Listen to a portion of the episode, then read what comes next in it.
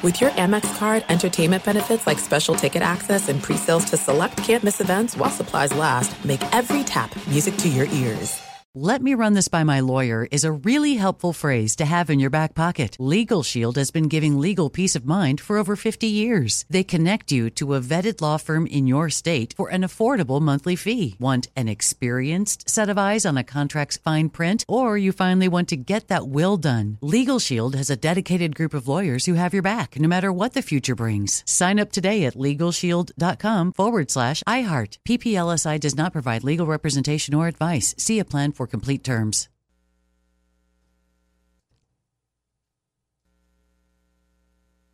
Hi, let's talk about Pro Plan Sport. Pro Plan Sport is advanced nutrition made to fuel strength and stamina in active dogs like yours. So, wherever your next journey together takes you, start it off right with the high performance fuel your dog needs to keep pushing you every step of the way. Pro Plan Sport. Learn more at ProPlansport.com. You know our trusted partner TireRack.com for their fast, free shipping, free road hazard protection, convenient installation options, and their great selection of best tires, like the highly consumer rated Continental Extreme Contact DWS 06 Plus. But did you know they sell other automotive products? Wheels, brakes, suspension, just to name a few. Go to TireRack.com slash Colin. TireRack.com, the way tire buying should be the volume. Let me run this by my lawyer is a really helpful phrase to have in your back pocket. Legal Shield has been giving legal peace of mind for over 50 years. They connect you to a vetted law firm in your state for an affordable monthly fee. Want an experienced set of eyes on a contract's fine print, or you finally want to get that will done? Legal Shield has a dedicated group of lawyers who have your back no matter what the future brings. Sign up today at LegalShield.com forward slash iHeart. PPLSI does not provide legal representation or advice. See a plan for complete terms.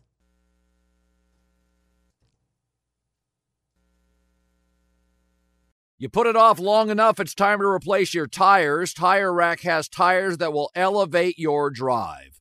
Touring tires for commuter comfort, performance tires for sporty handling, all terrain tires for on and off road adventure. Go to tirerack.com to get started. Not sure where to begin? Use the Tire Decision Guide to get a personalized tire recommendation, the right tires for how, what, and where you drive. Choose from the full line of general tires. Ship fast and free to a recommended installer near you. Or choose the convenience of mobile tire installation. They'll bring your new tires to your home or office, install them on site. Doesn't get much easier than that. Go to TireRack.com slash Colin to see their General Tire, test results, tire ratings, and consumer reviews, and be sure to check out all their current special offers. Great tires, great deal. What more could you ask for? That's TireRack.com slash Colin. TireRack.com, the way tire buying should be. Thank you to our friends at Panini America, the official trading cards and NFTs of the 2024 Colin Cowherd Show. Panini America delivers a premier collecting experience with the most sought after NFL, NBA, FIFA, and WNBA trading cards. Whether you're chasing rookie sensations or collecting timeless legends, Panini's got it. Panini America is also breaking new ground in NIL, featuring some of the biggest names in college sports. And now newly minted first round picks like number one overall Caitlin Clark, Angel Reese, JJ McCarthy, Michael Penix Jr., and more.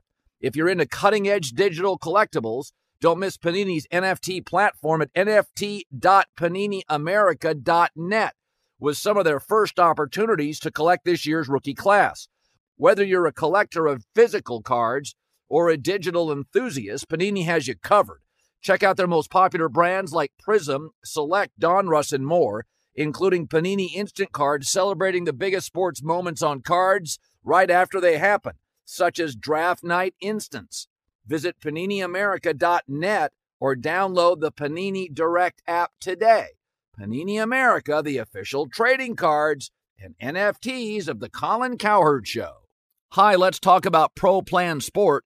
Pro Plan Sport is advanced nutrition made to fuel strength and stamina in active dogs like yours. So, whether you're heading out to explore a new trail or looking to set a personal best on your daily run, Start your journey off right with the high performance fuel your dog needs to keep pushing you every step of the way. Pro Plan Sport. Discover the power of advanced nutrition for strength and stamina at ProPlansport.com. That's ProPlansport.com. This episode is brought to you by DirecTV Stream. Introducing DirecTV Stream, the best of live TV and on demand, which means you can get all your favorite sports, movies, and shows together. So you can watch new episodes of your favorite reality shows live or binge old episodes on demand. Either way, get ready for some drama. And the best part? DirecTV Stream has no annual contract. DirecTV Stream. Get your TV together at directv.com. Requires high speed internet and compatible device. Content varies by package and location. Restrictions apply.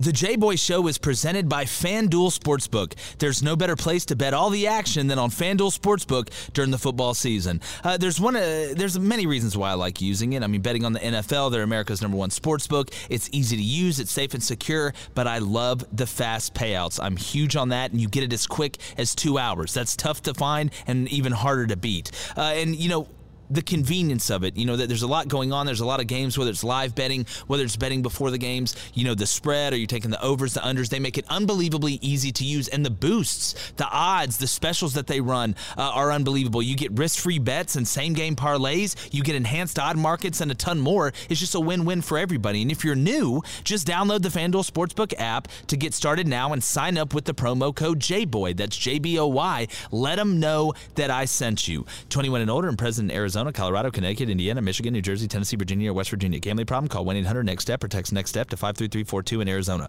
1 888 789 quadruple 7 or visit ccpg.org slash chat in Connecticut. 1 800 Gambler. Visit fanduel.com slash RG in Colorado, Indiana, New Jersey, Virginia. 1 800 270 7117 for confidential help in Michigan. Tennessee Redline 1 800 889 9789 or visit www.1800gambler.net in West Virginia.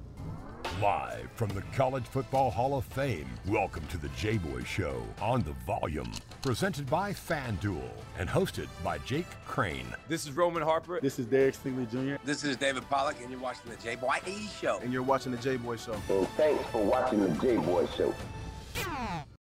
All right, we are back again on another Monday, baby. We got the Monday reaction show after another very interesting weekend mm-hmm. of college football. Uh, we're on Twitter live now for the first time, so shout out our audience that's watching on Twitter. But as usual, shout out to the Booster Club. If you don't know what the Booster Club is, the Booster Club is the live chat we have on YouTube. We go live every weekday, 3 to 4 Eastern. Hop in there.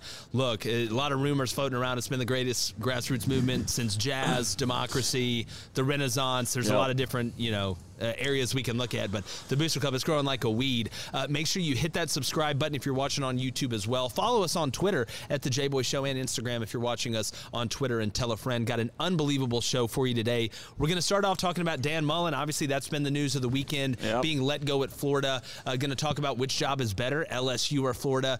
But Scott Stricklin, his hand was forced, and there's a guy that people are throwing their name in, uh, that uh, they're throwing his name in the mix for Florida that I don't see him getting hired. We have Chris Doering, uh, former standout, walk on to scholarship to All American to NFL, now on the SEC network. He's talking about if he thinks the decision was right. Some names to watch, including one within the SEC, and his last name is a very familiar name, but his first name's not Bob. I'll let you dive into that uh, before we get there. We're going to give our five stars of the weekend as well. We're going to get Justin Hokanson. We're talking Auburn. You're hearing the Harsin to Washington rumors. Is it just smoke? Is there actually some legitimacy to it? And what the hell's happened to Auburn? They've fallen off a cliff. I know Bo Nix got hurt, but again, another lackluster performance at South Carolina, two years in a row that they've lost. We're going to talk with him, and then we're going to give you our, our weekend reactions, play a little over, uh, under reaction, and give you our picks. Last week, uh, great job, gentlemen. 28 and 15 overall. The numbers just they, they keep moving up. We're at 61% right now. Cone leading the way at 11 and 4. You, you deserve really, that, you, David. You were you really, that. You were really, yeah. you were really the Sacagawea of the yeah. situation last weekend, yeah, hey. leading us to the promised land. Where's the river? Where's the pond? Where the mountain lions oh. at? You navigated hey, big, us through. big week for you now. Yeah. That was you good. basically for you. Oh, big, oh, this is the biggest. You week. were like the hunchback off 300 that showed us the goat path.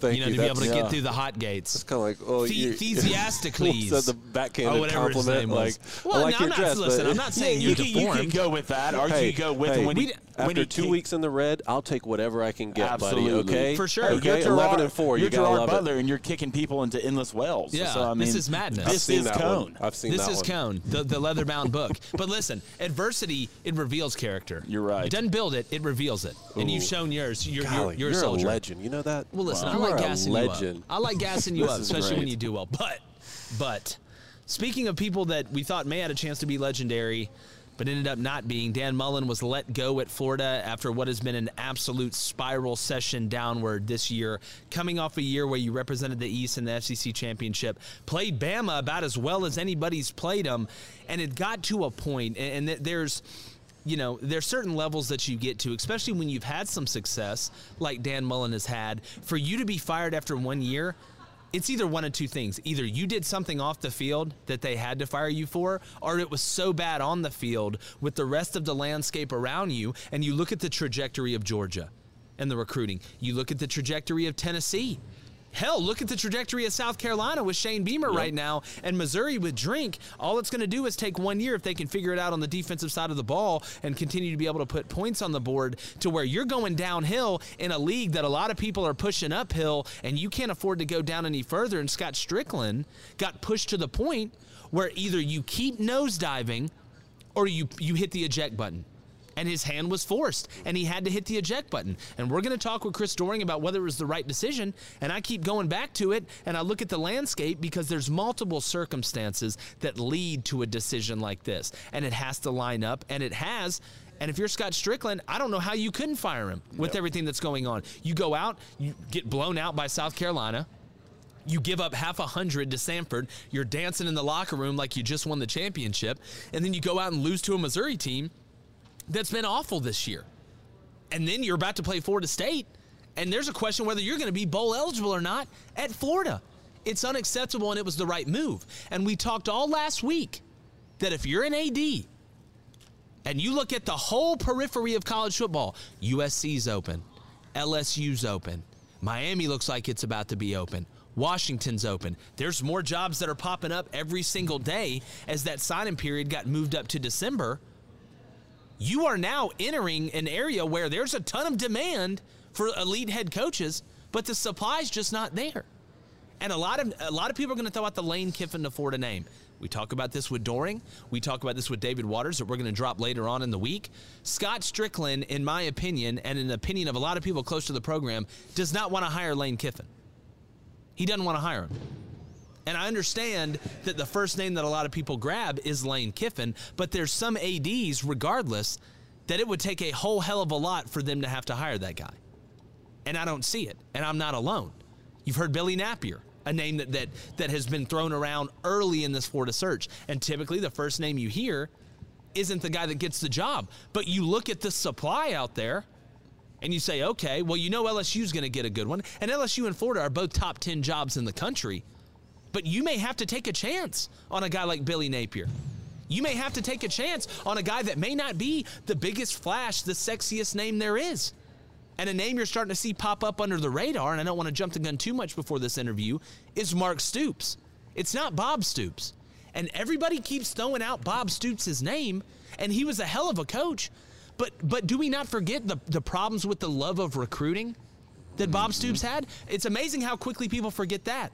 And if you're looking for a qualification right now, and it's always been like this in college football, but especially right now, at a place like Florida, when you're having to fight off the juggernaut that is Georgia right now, and you look around the rest of the East, let alone the West. And who knows what's going to happen with Oklahoma and Texas being added? Are they going to go to pods? Are they going to keep it divisional? Are they going to go to it like the SEC does in college basketball with the rotation, which in my opinion is the best way to do it? You've got to get a guy that can come in and, in and is in love with recruiting. Not just a good recruiter, or not understanding, well, we have to recruit. He's in love with it. You want to know why? Because the guys you are going up against, the Kirby Smarts, the Josh Heupels, the Jimbo Fishers, they love it. They love doing it. And it's 24 7. You have to fall in love with recruiting because we talk about the three pillars on this show all the time, right? Of a successful program recruiting, development, and culture. Well, it sure as hell's hard to get to development and culture when you don't have the players to do it. Yep. So when you look at this job and you look at the decision Scott Stricklin had to make, he was caught in between a rock and a hard place And the decision was forced on him by what was going on on the field. There wasn't some huge off the field problem with Dan Mullen, other than Dan Mullen not exactly being a media darling, mm-hmm. not exactly being the, you know, the guy next door that'll come over and mow your lawn without asking. That, that's not Dan Mullen. He's a little quirky, he's a little bit different, but they were winning. And when that happens, you can be that way. But when you lose, and you lose the way that they lost, because this has been a, a spiral downward of epic proportions for Florida. Who would, who would have thought coming into the season now I had them finishing fourth in the East and correct. caught all type of hell for that, mm-hmm. and I didn't have them finishing low enough apparently. Mm. But who would have thought that outside of some crazy off the field situation that Florida would have to be replacing a coach? We knew that Edo was in a little bit of hot water because how bad they were last year and how bad the hires were and the stuff that he came out and said and the off the field stuff that went along with it. But this one came out of left field. That's how bad of a season that Florida had. And we're going to have this debate on what's a better job, Florida or LSU. And there's logical and rational thoughts on both sides. But before we dive into that, before we Greg Louganis our way into that, last three head coaches at LSU won a natty. Last three head coaches at Florida got fired. You look at the state of Louisiana, there is no Miami. There is no Florida State. It's LSU and the Saints. LSU's not getting spurned by McNeese State or Tulane. And we know Louisiana per capita is one of the best states in the country at producing talent. Fruitful. Now, on the other hand, Florida is right up Yep. there. Florida is right up there. I mean, hell, hell, they share the panhandle. You can make a living just on the panhandle, let alone getting down into, into the middle of Florida, into South Florida, Pahokee, the Muck, that type area. And you can win a national championship and you can flip Florida like that. I'm not saying that. But when you're looking at these two jobs, which one is better? You are splitting hairs. You are looking at the minutia of two situations. And right now, I think in the landscape of everything, with the state of Florida up for grabs, and you can make the argument that Florida may be a little more appealing because the state is up for grabs. But in Louisiana, the state's never up for grabs and never will be up for grabs. So it's it's splitting hairs, it's close, but right now you've got to lean toward LSU being a little bit better of a job, right? Yeah, I, I mean, Coda, so. am I crazy there? No, no, no. I, I think I think you're right. I think that in terms of Louisiana versus Florida, I mean, I don't know. Florida, the state of Florida, may have the best high school talent in the country. I mean, you know, putting up mm-hmm. against Texas, Ohio, California, all of them. But you are having to split it between three different schools. Usually, all three of those schools are, are dominant, right? You know, and so the the fact that you, I mean, LSU is right up there in terms of high school talent, and they don't have to share with anybody. No one's going straight from high school to the Saints. Okay, yeah, and that's, that's the only true. problem that they would have. Now, what about Florida being in the East, though? Okay, does that make it a little bit more appealing that you get the SEC love when it comes to recruiting, but not have to go through the West Gauntlet? Or does Kirby being at Georgia just make it a moot point? Well, I, I think Georgia's pushed themselves so far ahead in the pecking order of, of the college football elite, and their roster is so deep. Because look at Florida; they're not trying to finish second in the East. Like Florida hates Georgia as much as Oh, anybody. yep. And and Florida, should, the standard at Florida should not Yeah. be second in the East. Not- but when you're looking at it, in my opinion, mm-hmm. would I rather be in the East or the West? I would much rather be in the East. But I'm telling you guys, it's not just about Georgia. Mm-hmm. If Tennessee can keep Heupel there and the NCAA stuff, you know, doesn't come down and hammer them, that's a place that you could flip, and that's scary. Shane Beamer at South Carolina, I'm just telling you guys, he's going to take a roster that is a three, four win roster and flip it into a bowl team that beat Auburn and Florida, and it's not going to be a cakewalk for Clemson. I, I promise you that. Mm-hmm. And if he beats Clemson, I know Kirby's going to win Coach of the Year, and he should, but Shane Beamer's name has got to be in there. And you talk about recruiting momentum. Look, that guy can recruit his hair off, man. I'm just telling you. The guy's an unbelievable recruiter. He gets it. He's recruited the Midwest. He's recruited the West Coast. He's recruited the East Coast. He's recruited the Northeast. I, it, being in the East is easier right now, in my opinion. But you look three, four, or five Yeah. years down the road, what's going to happen with Oklahoma and Texas? And is there even going to be an East Sure. in two or three Uh, I years? see. That's Yeah. what, that's what I was going to say. The East right now would be okay, but the East in three to four years is an extremely Yeah, but, scary but side again, of the if conference. it's pods, you throw it all yeah, out the window. You throw it all out, and I think a lot of it has to do with LSU and Florida's relevancy. You know, LSU's been extremely relevant, especially in the national national championship realm lately. And you look at Florida; I believe Florida has 100, 100 more SEC conference champions than anybody in the SEC. Uh, and Florida, you go go back to those Urban Meyer's days, it was Florida, and it was everything about Florida. It was wasn't Florida in close. football and basketball. It wasn't It even. was. close. It It wasn't was. even close. And when you look at Florida and LSU, who is better, that's just such splitting hairs. It but I would say LSU right now because you really don't have another in-state school that you're scared of, and just the relevancy in the national championship. LSU's been there. You just said the last Well, three coaches. Yeah, but when you say relevancy, does that make Florida even more appealing? Because like we've talked about before, you're coming into a situation where you could either, like you like you just said, okay, you just got hired at LSU. The last three coaches have won national titles. That's sort of the bottom. Or you could go over to Florida where the last three coaches have been fired, and you're sort of bringing a program back to the Urban Meyer days, right? Does that make it more appealing? I'm not saying that job- that makes it a better job than LSU. I think LSU is a better job right now. But in terms of going and getting someone, okay, that top talent that you want to come be the head coach, does that make Florida more appealing? Yeah, and, and again, I don't want us to act like Florida hasn't won anything the past three or four years. They were in. I'm not saying you were. Hold on. They they were in the SEC championship Mm-hmm. game last year, but but using the hey, we haven't been relevant for a while. You can be the guy to bring us back to relevancy.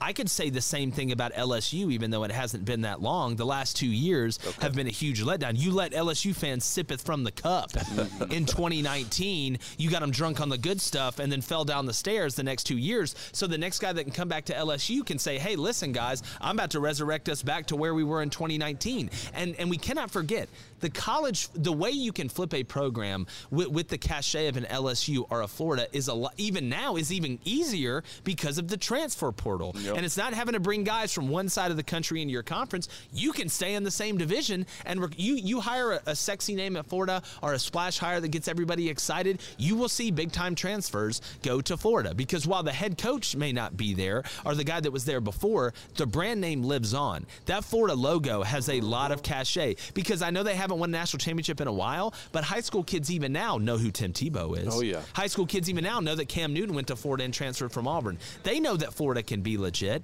It's just you got to get the right guy in there who's in love with recruiting. So again, when we're comparing these jobs, we have to make sure that we understand that both are elite jobs. You can flip both very quickly, and we're splitting hairs down to the minute details of what separates one from the other. And we're going to get Chris Doering in here in a second. Blaine, what's the Booster Club saying?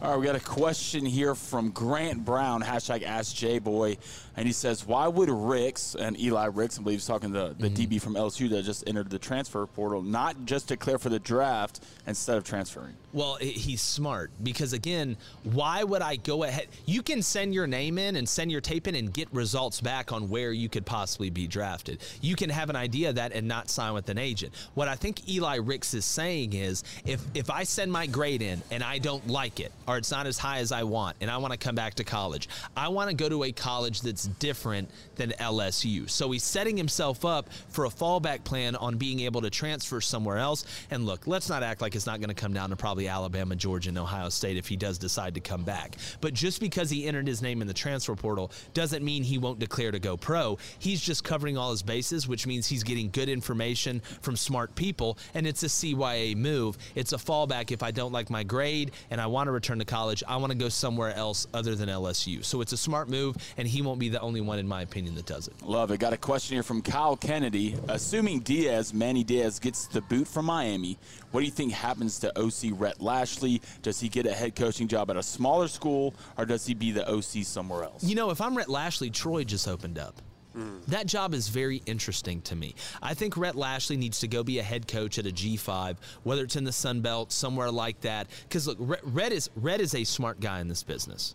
All right, and it happens sometimes the head coach you're working for is fired. You lose D'Eriq King beginning of the year. Bama has a habit of breaking ACC teams the first game of the season, anyways. But to me, if I'm Rhett, I'm going to try and go get a G5 head job somewhere uh, and, and work my way up the head coaching ranks a little bit. I, I Look, I wouldn't be surprised if he ends up anywhere as an OC. A lot of people respect Rhett. He won't have a problem finding a job, but I think it's time, if he can, to really try and get one of those G5 jobs and see how high he can go as a head coach. Now, look, I'm telling you guys right now, and the more I hear about it, if Manny Diaz is let go, I think Lane Kiffin's the front runner for Miami. I'm just I've talked to multiple Ole Miss sources that agree. We've talked, you know, we talked to Andy Slater, uh, guys down there in South Florida that feel like, you know, if they're able to scrape up enough uh, to get Lane, which I think they will, because remember the Ole Miss buyout, what's it, four and a half million? Yeah, it's somewhere around there. It's nothing gettable. crazy. Yeah. It's nothing crazy. So, Hey, speaking about Kiffin and Rhett Lashlee, both fans of the show. both fans Yeah, of the show, both both guys we've had on the show, Both fans of the show. for sure, True. for Uh, sure. We got a question here from Dakota Faulkner. What's up, Dakota? He says, hashtag Ask J Boy, would Lane Kiffin have a greater first year with LSU or Florida given the current rosters? Hmm, that's a good question. Uh, given the current rosters, And I guess take the transfer portal into account, right? See, it's hard for me to, to answer that without knowing who all is leaving because it's still so early with Mullen. I still think LSU. Really? I still think LSU. Gotcha. I do. You know, at, at the end of the day, both again, and it's splitting hairs. It's really tough to, to decide one or the other. But LSU, to me, I think you can get talent quicker than you can at Florida. I just, I think so. Gotcha. Right now, I, I- really believe that. One more, Blaine, we'll get to Chris Doering. All right, we got a question here from Superior Thruster. What's up, Superior? wow, that's what they called me in high school. Hashtag Ask J Boy. That's a layup. Chances on much um, Will Muschamp coming to Auburn as the DC. Look, Champ's name, I, they've said hire Champ as DC at Florida again, whoever they bring in. It's just funny watching this laundry cycle just go and go and go. Look, w- will Auburn fire Derek Mason after one year? I'd be shocked. Um, but if they did, look, Will Muschamp's as good as a candidate as anybody. I'm just wondering when somebody's going to go get Zach Arnett from Mississippi State. When Zach, he's the Or most Dan Lanning. uh, he's the most. Under, Dan Lanning isn't leaving Georgia as the DC to go to be Auburn, go to Maybe, be Auburn's DC. I mean, if you're Auburn right now, be worried about my head coach right now. I mean, yeah, we're going to talk there, about yeah. that with Hokanson. But but look, I mean, if they did let Derek Mason go, Muschamp would be as good of a candidate as anybody. He's a hell of a DC. Nobody's ever made the argument that Will Muschamp's not a good DC. It's it's been the head coaching rank. So I mean, I'd give him as good as a chance as anybody. Uh, you know, he went over there to Georgia, and then the stuff happened with Scott Cochran. He got elevated to a full time guy. We'll see. Look, these guys. It's just how how long does he want to be a DC? You know, and go through the rat race of it. That, that's the question. But he'd be as good as a candidate as anybody. But hey, let's get Chris Doering in here. Talk a little bit about this Florida job. All right. Give me a second here. Do your thing. Do your thing. All right, everybody, excited to welcome in former Florida standout, hell of an NFL player, hell of a player in general. You can catch him on the SEC network. And what a better guy to bring in with the Dan Mullen news at Florida uh, than a former standout Florida wide receiver, Chris Doering. CD, what's up, man? Jake, how you doing, bro? Good to be back with you. Unfortunately, uh, I wish it was under some different circumstances for my alma mater. I mean, this thing is beginning to be quite the cycle every four years. Seems Yeah. like almost uh, like the Olympics or something, man. Yeah, it's a, almost like you know being in the White House. You get four years and then making a change. But uh, right. look, I want to ask you right off the jump, CD. Was this the right decision in your eyes at, at this moment in time? I don't know if it was the right decision. I think it was a decision where there was not a whole lot of other options to be made, Yeah. unfortunately. Um, I'm not surprised by much, Jake, when it comes to college football these days, but the precipitous nature, the decline, the bottom falling out of this thing so rapidly is what really caught me off guard. Because a, a year ago, we were talking about Florida playing Alabama in the SEC title game better than anybody else played them the entire season, and here we are, um, you know, less than a year later with Florida sitting at five and six. Uh, a broken relationship between Dan Mullen and the Athletic Association there, amongst Dan Mullen and the fan base for that matter. Uh, so I don't think there was anything else that could have been done. Uh, but it's just unfortunate that we're here. We are again looking for a new coach in Gainesville. Yeah, you know, it, it almost, and, and you bring up the point, seems like, you know, Scott Stricklin's hand was forced. Because, you know, at one point, you look at the trajectory of Georgia and Tennessee and even South Carolina now after the win over Auburn, you look at where Florida's going, kind of the downward trajectory, it, it almost feels like it was, it was a forced hand. Now, you look at the landscape, uh, I talked about this last week, there's going to be a lot of supply for top head coaches at some top jobs, but there's, or excuse me, there's going to be a lot of demand. But is there enough supply out there right now uh, for for a place like Florida? Who are some candidates that stand out in your mind right now? Well, first, Jake, I, I think you make a great point because this even further illustrates the, what Scott Stricklin felt like had to be done because it's not an ideal situation, right? There's Yeah. a limited pool of coaches out there, none of which to me look like home run, can't miss hires. All of them come with some layer of, of risk associated. Uh, and the existing big hitters, USC, LSU, already in the market for a new head coach, make it one that is going to create a sense of urgency uh, like we may not have seen before. So uh, I do think, you know, in, in talking about what's next, the qualifications, let's talk about it. Recruiting has to be one of the top things on the, the list uh, of, of, of things that this guy does really well. Uh, that was one of the discussions about Dan Mullen and his staff not doing really well, and one of the things I think that expedited the exit of, of Dan Mullen. Um, I think you also have to have some sort of relationships within the state of Florida. Um, you look at the state of football in the state of Florida, it is really down right now at Florida, Florida State, Miami, primarily because Clemson, Georgia, Alabama all come in and take the top prospects, where that was once unheard of, has now become the norm. So you have to have some relationships in the state of Florida. I believe still that you have to be an offense, offensive minded head coach. I agree. Uh, fit is one of the most important things as we talk about in in SEC football these days. The fit of Shane Beamer in, in Columbia, the fit of Sam Pittman in, in Yeah. Fayetteville, those things were, were natural uh, fits there. I think you have to have the right fit in Gainesville, and that starts with being an offensive minded head coach as well, in my opinion.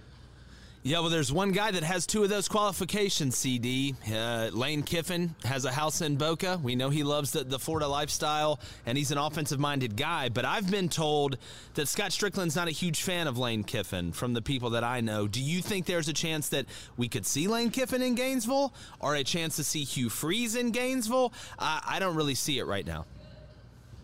Yeah, I, I think you and I are probably talking to a lot of the same people because I've heard the same thing about Scott Mhm. Stricklin and, and his weariness of, of uh, hiring Lane Kiffin.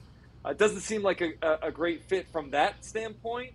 Uh, obviously, remember he and Greg Byrne, good friends, the athletic director at Alabama. The exit of, of Lane Kiffin from Tuscaloosa a few years back probably create a little bit of, of bad feeling there. Um, so I think that's an issue. I can tell you what, my friends, other fans that I know in this Florida fan base, have all been clamoring for Lane Kiffin. Uh, all of them comparing him to Coach Spurrier and, and his innovation on the offensive side and being the guy that's calling the plays and doing it with a, a, a passing flair um, that, that would certainly appease that desire that Florida fans have for offensive Mhm. football and scoring points. But I, I do think, um, you know, eh, there's another coach within the SEC that I actually think would be a good fit. Doesn't necessarily fit the offensive minded side, but I think you have to have a great balance between uh, a passion for recruiting, which Kirby Smart does, Nick Saban still does at the age of 70. Uh, but you also have to be able to recruit that talent too. And, and the job that Mark Stoops has done in, in Lexington Mm. is, is what I think needs to be done in Gainesville. And let's not forget, Mark Stoops was passed up by Florida State a few years back when they hired Mark Norvell. It seemed like Mark Stoops would have been a good fit in Tallahassee. That didn't necessarily happen. So I, I don't know how interested um, either party would be in, in having Stoops come to town or Stoops wanting to leave Lexington. But that's an interesting name, in my opinion, as well. Yeah, now that's not the I guess sexiest splash name out there that Florida fans would go nuts for, but I'm with you, CD. You look at what he's built at Kentucky, and he's built it the right way. You know, you've built it from the inside out, like Jimbo's trying to do at A and M right Yeah. now, because that's the only way that you're going to be able to compete with Alabama and Georgia. Uh, they've been the monopoly guys for offensive and defensive linemen, like you mentioned, and then Clemson coming into the state and, and taking players, and and uh, the different schools that have been able to come in there and have success. Georgia as well. What I'm wondering, CD, is eventually somebody, in my opinion, is going to get smart and hire Dan Lanning to be the head coach. Uh, you look at him, in my opinion, you look at Mike Elko at A&M too, but Dan Lanning's a young guy, an unbelievable recruiter, very passionate. The guys love him, understands, you know, has the blueprint. But would Florida hire a guy from Georgia? W- would that work? W- would that work?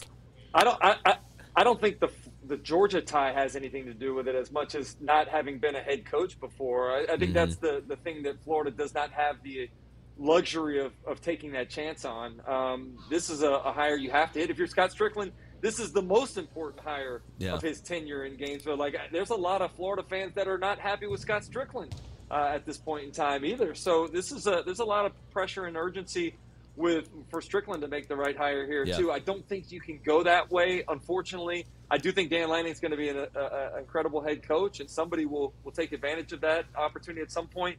But I don't think that's one that, that Florida can necessarily go to at this time. All right, CD. Last question for you. Uh, also, you, you guys need to check out pregame in the SEC. Him and Hes, uh, Hester's show. It's it's really fascinating stuff. You know, y'all, y'all guys are my boys anyway, but I, I love checking out uh, all the stuff Appreciate y'all have over there. But CD, I know you're going to be a little biased because you played at Florida, but I think you do a good job of not being biased. You're one of the few people that do. So I'm going to ask you this straight up: better job to be a head coach at right now, today, LSU or Florida? The floor is yours, CD. Yeah, you know, Jake, Peter Burns and I had this very argument off camera today. We had it on camera today as well. Uh, I do think that uh, Florida is the better job. And I think Florida's the better job specifically right now, right? given what's going on in the state of Florida, that there's no real big dog. Florida State, you know, struggling, Miami struggling. This is an opportunity for somebody to go in and take advantage of the rest of the state being down, take advantage of the facilities that are being built. Florida's about to unveil a, an $80 million plus uh, practice facility and, Yeah. and, and football only facility that they'll be able to recruit to. So I do believe, even though you know the, the stats that Peter would, would spout to me are, hey, three different coaches have won national championships there in the last uh, 20 years. But I, I do think that, that Florida and the hotbed of recruiting talent that's in that state still makes it a, a slightly better job. Although I think both are probably top five, top seven jobs in the country. Yeah, it's it's amazing to see both of them open at the same time and seeing the track that both of them will take because they are both you know elite jobs. I mean, top ten jobs in the country. CD, you always do such a great job, brother. I appreciate you coming on on short notice. Everybody, check out the SEC Network SEC Football Final as we get down here toward the end. All right, CD, I, I know I told you that was the last question. Sorry, I lied. Give me your top four right now. Okay. Just right now. Your top four for the playoff right now. My top four, I put it in as uh, as uh, Georgia number one, Alabama two, Ohio State three. Although I, I wouldn't be surprised to see them uh, at the number two spot when the committee releases the rankings this week. And I reluctantly have Cincinnati at four, although I don't necessarily believe their body of work warrants it. I think, it, it, and even if they are in the top four, Jake, it's only going to be a matter of time. Oklahoma State, in my opinion, has the best opportunity Yes. to supplant them with, with Oklahoma left and Baylor in the uh, Big 12 championship game, presumably. I think that uh, Cincinnati's going to find themselves being disappointed, and this might even hurt worse, dipping their toe in that top four and then only to be passed as the uh, more important rankings come out at the end of the year. Yeah, it's going to be a heck of a race. Michigan, Michigan, or Michigan, Ohio State going to settle that on the field as well. CD, I appreciate it, my friend. Always, Jake. Thanks, man. All right, brother. Enjoy a football feast this Thanksgiving Day by winning $150 on a $5 bet when you join FanDuel Sportsbook. New customers, this is your chance to gobble up 30 to 1 odds. Just place your first bet on any NFL team to win Thanksgiving Day. I'm going to take the Cowboys minus 7 at home against the Raiders. The Raiders look absolutely dysfunctional right now. Carr's struggling a lot. Cowboys coming off a game which they did not play well offensively against the Chiefs. Dak looked a little out of sorts. I think they bounce back at home, get a big win. I think they win uh, Uh, obviously by more than seven. I think they win by 10 or more. And look, FanDuel sports betting made simple, and they're always hooking you up with great offers. And this offer I'm telling you about is just one of the many reasons why I love betting the NFL on FanDuel. They're the number one rated sportsbook app in America. They're easy to use, and most importantly, they're safe and secure. And when you win, You'll get paid in as little as two hours. That's a pretty cool caveat as well. But sign up with the promo code JBOY, that's J B O Y, to get in on the action and celebrate Thanksgiving by winning $150 on just a $5 bet. Remember to use the promo code JBOY, that's J B O Y, when you sign up exclusively on the FanDuel Sportsbook app. 21 and older and present in Arizona, Colorado, Connecticut, Indiana, Michigan, New Jersey, Tennessee, Virginia, or West Virginia. New users only. Let me run this by my lawyer is a really helpful phrase to have in your back pocket. Legal Shield has been giving legal peace of mind for over 50 years. They connect you to a vetted law firm in your state for an affordable monthly fee. Want an experienced set of eyes on a contract's fine print, or you finally want to get that will done? Legal Shield has a dedicated group of lawyers who have your back no matter what the future brings. Sign up today at LegalShield.com forward slash iHeart. PPLSI does not provide legal representation or advice. See a plan for complete terms.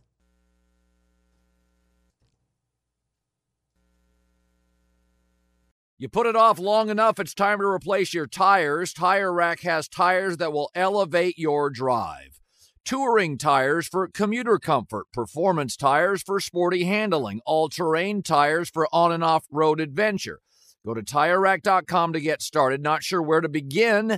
Use the Tire Decision Guide to get a personalized tire recommendation, the right tires for how, what, and where you drive. Choose from the full line of Firestone tires. Ship fast and free to a recommended installer near you. Or choose the convenience of mobile tire installation. They'll bring your new tires to your home or office, install them on site. Doesn't get much easier than that. Go to TireRack.com slash Colin to see their Firestone. Test results, tire ratings, and consumer reviews, and be sure to check out all their current special offers. Great tires, great deal. What more could you ask for? That's TireRack.com slash Colin. TireRack.com, the way tire buying should be. Thank you to our friends at Panini America, the official trading cards and NFTs of the 2024 Colin Cowherd Show. Panini America delivers a premier collecting experience with the most sought after NFL, NBA, FIFA, and WNBA trading cards. Whether you're chasing rookie sensations or collecting timeless legends, Panini's got it. Panini America is also breaking new ground in NIL, featuring some of the biggest names in college sports and now newly minted first round picks like number one overall Caitlin Clark, Angel Reese, JJ McCarthy, Michael Penix Jr., and more. If you're into cutting edge digital collectibles, don't miss Panini's NFT platform at nft.paniniamerica.net with some of their first opportunities to collect this year's rookie class. Whether you're a collector of physical cards or a digital enthusiast, Panini has you covered. Check out their most popular brands like Prism, Select, Donruss, and more including Panini Instant Cards celebrating the biggest sports moments on cards right after they happen, such as Draft Night Instants. Visit PaniniAmerica.net or download the Panini Direct app today. Panini America, the official trading cards and NFTs of the Colin Cowherd Show. Hi, let's talk about Pro Plan Sport.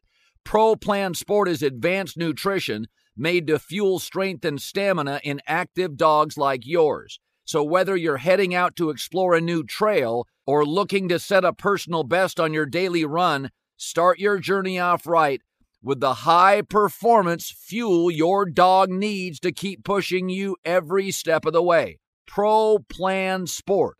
Discover the power of advanced nutrition for strength and stamina at ProPlansport.com. That's ProPlansport.com.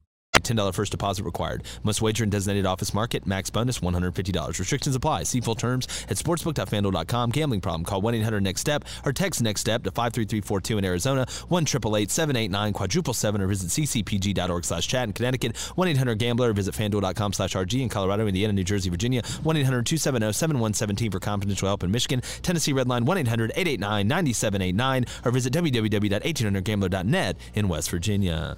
Man, Mark Stoops. I think it'd be a good hire, but everybody in Florida would be pissed off. Yeah. I don't understand why. Why? Because it's not the cool. Look, you know the society we live in. It's not the cool up and coming name. You know, young guy firing on all cylinders. Like Mark Stoops is like the guy that comes in there and is like, "How's our? Well, what's our? What's our credit like? What's the credit score like? like? You've been you've been good. Everything's paid. We're building a program here. You know this, that, and the other. It's just it's not the sexiest name that Florida fans would be like. That's the guy that's going to bring us back to Urban Meyer level. Even though it's going to be unbelievably hard to Yeah, achieve what luck. Urban Meyer achieved. And I'm going to get to five stars here in the weekend, but I want to get to the Booster Club lane. What are they saying?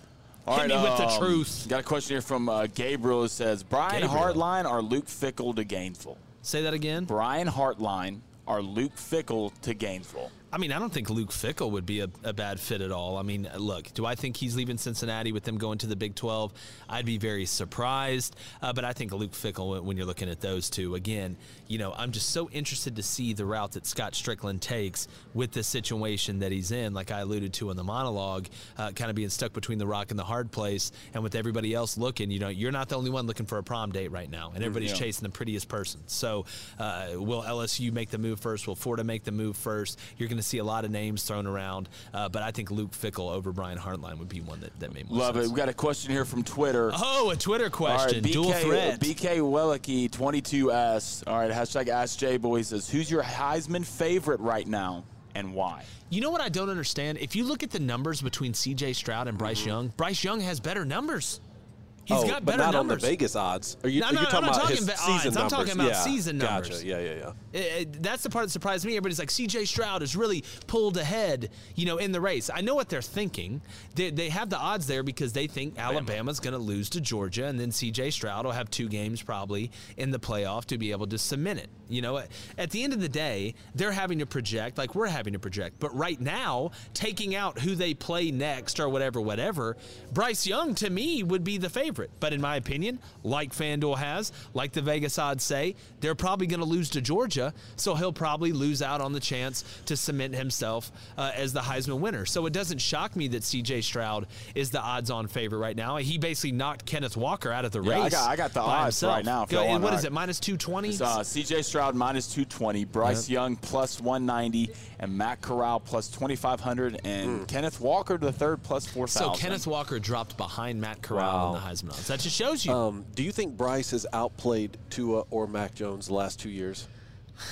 Not that it I- well, matters it's- that see, much. To me, it's not fair for me to say, okay, Bryce Young, get it. outdo Mac Jones with With the DeVonta ti- I Smith, Jaylen Waddle, for sure. you know, Heaven's Army that you've got out it's wide just out there. kind of funny that if he were to win the Heisman after the season Yeah. both of those guys had and didn't get one, but I know that's not what matters. It matters who he's competing against this season. Yeah, and who he has this year. Look, and Matt Corral. Look, Matt Corral to me was a shoe in.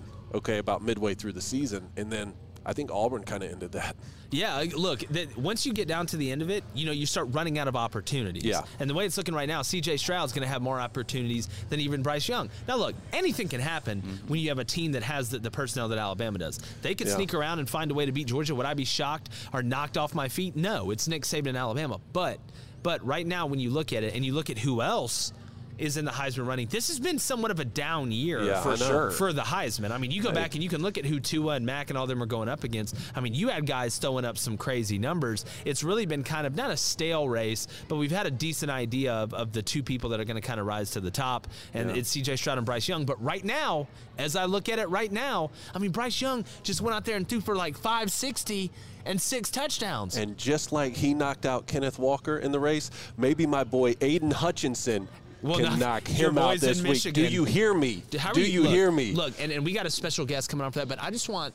Before we get to five stars, how are you feeling about that? If You want me to don't go know now? anybody let that me do doesn't it. know, you let want to me do it at the end? Let me let me do it when I get my end? picks. Okay. Okay, that's fine. Because I um. Listen, you write your own Look, story. look, hey. You write your own story. You just tell me when, and I'm going off. All right. That's The fine. fuse is short, but I say uh, we could segue very nicely towards the. and, uh, and towards maybe for our viewers that are on Twitter that may not have seen about us or known about us, David Cohn, former Michigan quarterback. Uh, but listen, he calls it like he's he's Hey. more critical on Michigan Hey, than more. anybody is. Much than more. anybody is. All right, one more from the Booster Club, and let's get to five stars. I'm All gonna dive deep in that one. Question here from the one and only DJ Barber. Wicca oh. Wicca Oh. hash ask J Boy. I know Kirby probably is going to win SEC Coach of the Year, but if Beamer beats Clemson and wins a bowl game, getting the eight wins, how do you not give it to him? You know, I feel like there should be like your your coach of the year, and then your your most improved other coach of the year. Your your your maybe newcomer coach. You know, we have like newcomer to the SEC and this that and the other. I feel like that's an award they should give. It's Rookie like- of the year? Yeah, Rookie- something like Rookie that. coach Whatever. of the year? Rookie coach of Whatever. the year? But what Shane Beamer has done in South Carolina, and look,